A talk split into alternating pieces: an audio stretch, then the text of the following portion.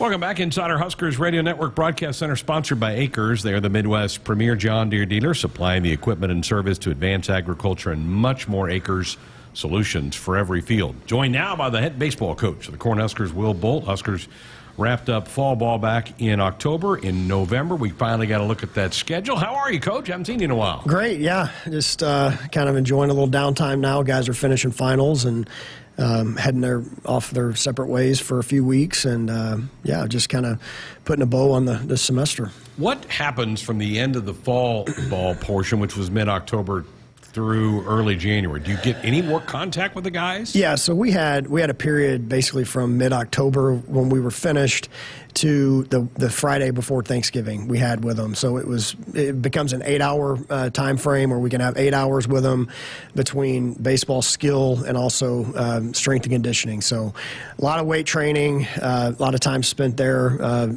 couple 3 days a week with that. We spent some days just, you know, some pitchers put the ball down for a little while. Some guys were working on stuff.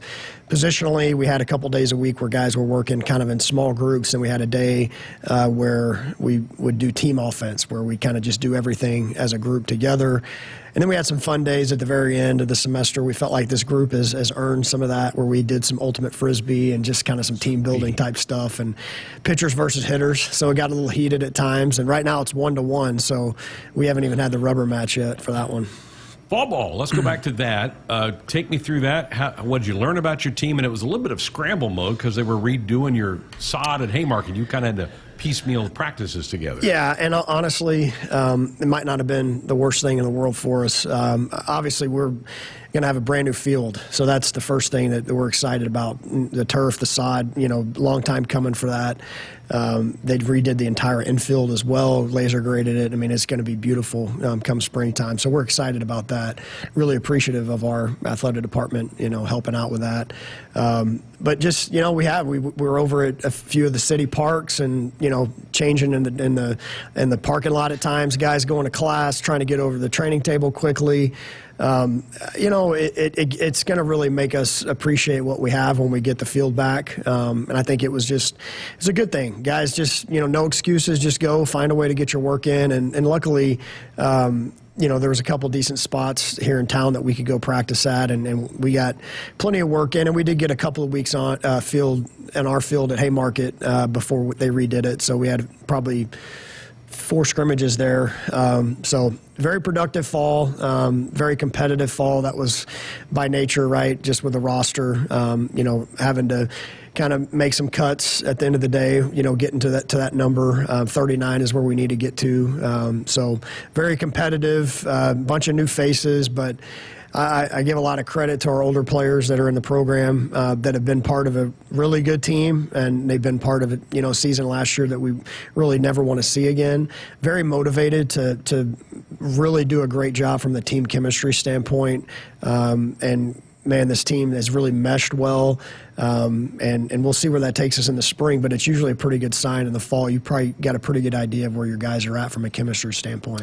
Let's start with on the mound. Do you feel like you have enough depth? What do you think, what you see from your pitchers during fall? Yeah, I think there's 5 guys on our staff right now that have been Friday night starters. A couple guys in Shannon and Perry back for their 5th year that have pitched on Friday nights for us. You know, Jace Kaminska from Wichita State was a Friday night guy for them. Emmett Olson, obviously, for us as well, threw on Friday night. And Michael Garza from Incarnate Word was their Friday night starter. So feel like we got some pretty good top-end arms, very selfless group of guys that, especially Shea and Perry just coming back, they said, look, we want to do what's best for the team. We want to win. If that means we're throwing in the bullpen and we have our spikes on every day, that's what we want to do. We want to be able to help as many days as we can. And so looking right now like we've got a pretty good shot to have a top 3 or 4 rotation that doesn't include Shea and Perry. And, you know, those guys being in the bullpen with their experience, it would be massive for us. Shea has worked late-inning situations in his past. Is that something he's willing to go back to? Yeah, absolutely. He's willing to come in the fifth inning if that's what we need and finish the game. He's willing to come in and get the last out of the ninth inning. I couldn't be more proud of Shea. It's just been kind of cool to be part of his journey and see him grow up the last 3 or 4 years and him just being willing to do what it takes for the team. And so, yeah, he could see himself being our closer. I think probably more than that, he's just going to be that X-factor type of pitcher that every great college team has, where he's going to throw vital innings. Wherever the save might be, it could be in the sixth inning. He gets you off the field and turns the lineup over once, and then maybe you hand it off to another guy. So he's going to be willing to do what it takes, and hopefully we have that luxury to keep him in the bullpen. Now your lineup, you've got some familiar names back, and Max Anderson and Bryce Matthews, Griffin-Everett decided to return, which I know you're glad to have him part of the team. But you're going to have some new faces that are guys that are going to play every day for you, aren't you? Yeah, and I think we definitely needed that. We needed to lengthen the lineup a little bit. And you look back at our 21 team, and, you know, we had certain times where we had fourth and fifth year guys hitting in the 8 and 9 hole that were, if you remember, Joe Acker hitting the 9 hole for a good portion of that season. And it just is invaluable to have that at the back end of the lineup, because pretty much everybody's going to have a good top four. You know, the best teams have good 1 through 9, and I'm really looking forward to seeing what this team can bring to the table that way. It just makes it awfully tough on opposing pitchers when they feel like they got to make pressure pitches every single inning. So yeah, we've got, you know, a pretty good mix of guys that are experienced. We've got some grad transfers. We've got some good young talent, I think, that you'll see in the lineup, and some guys that have been in our program maybe for only a year that have just gotten a lot better. So just a lot more depth there in the lineup. Probably some more moving parts where you may have a guy that you don't see for a while that could end up hitting in a big spot for the team, you know, as a pinch hitter. So, you know, that's what good teams have. You've got to have that competition with your roster, and you've got to have guys pushing each other. And more than that, just what we've seen from this group of offensive players is just guys being very willing to dominate their role and what's being asked of them, and not trying to do more than that. And that goes a long way to having a good team offense. Talking baseball with Husker head coach Will Bolt here on Sports High.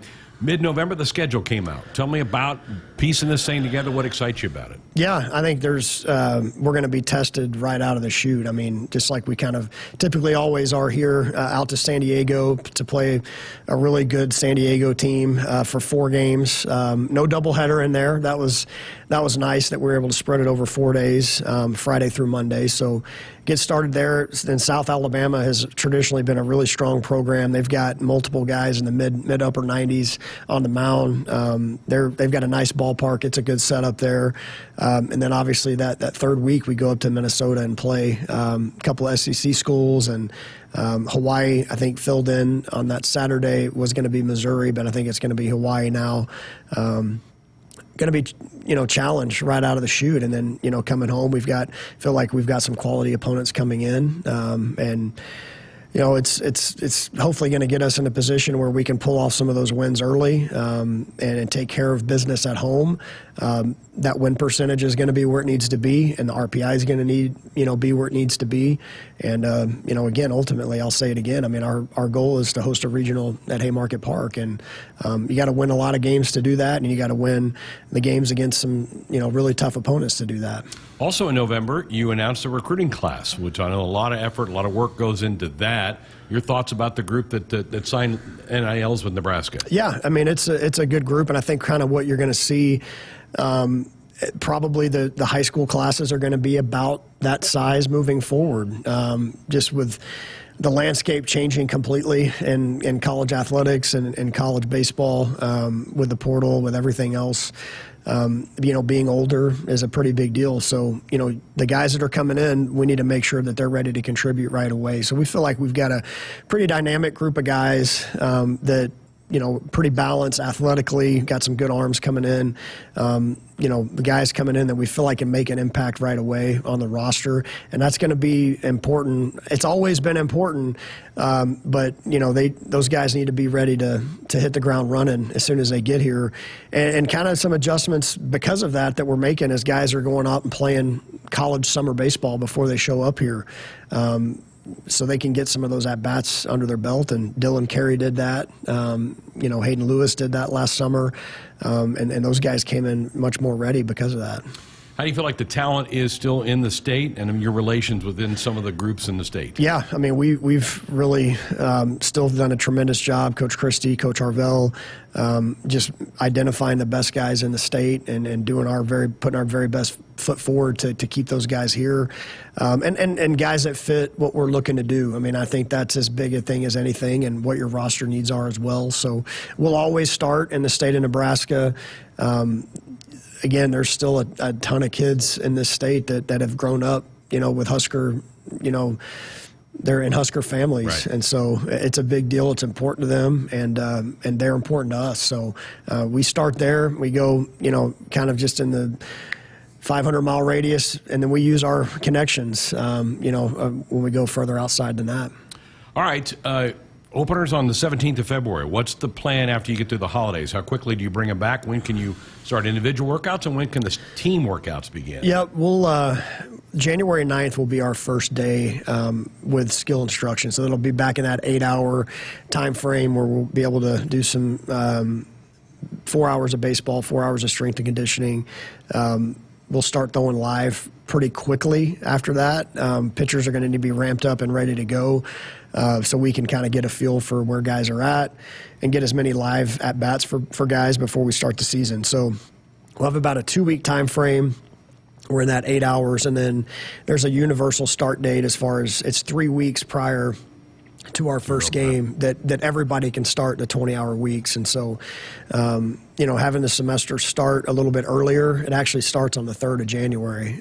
So it allows us to bring guys in before, maybe a little bit earlier than we had in the past. So those first 2 weeks are going to be crucial to kind of see, you know, where guys are at. And the other good part of that is, they're only gone for about 3 weeks this year, and at times it's been 4 or 5 weeks. So just about everybody has been in town until the last couple of days.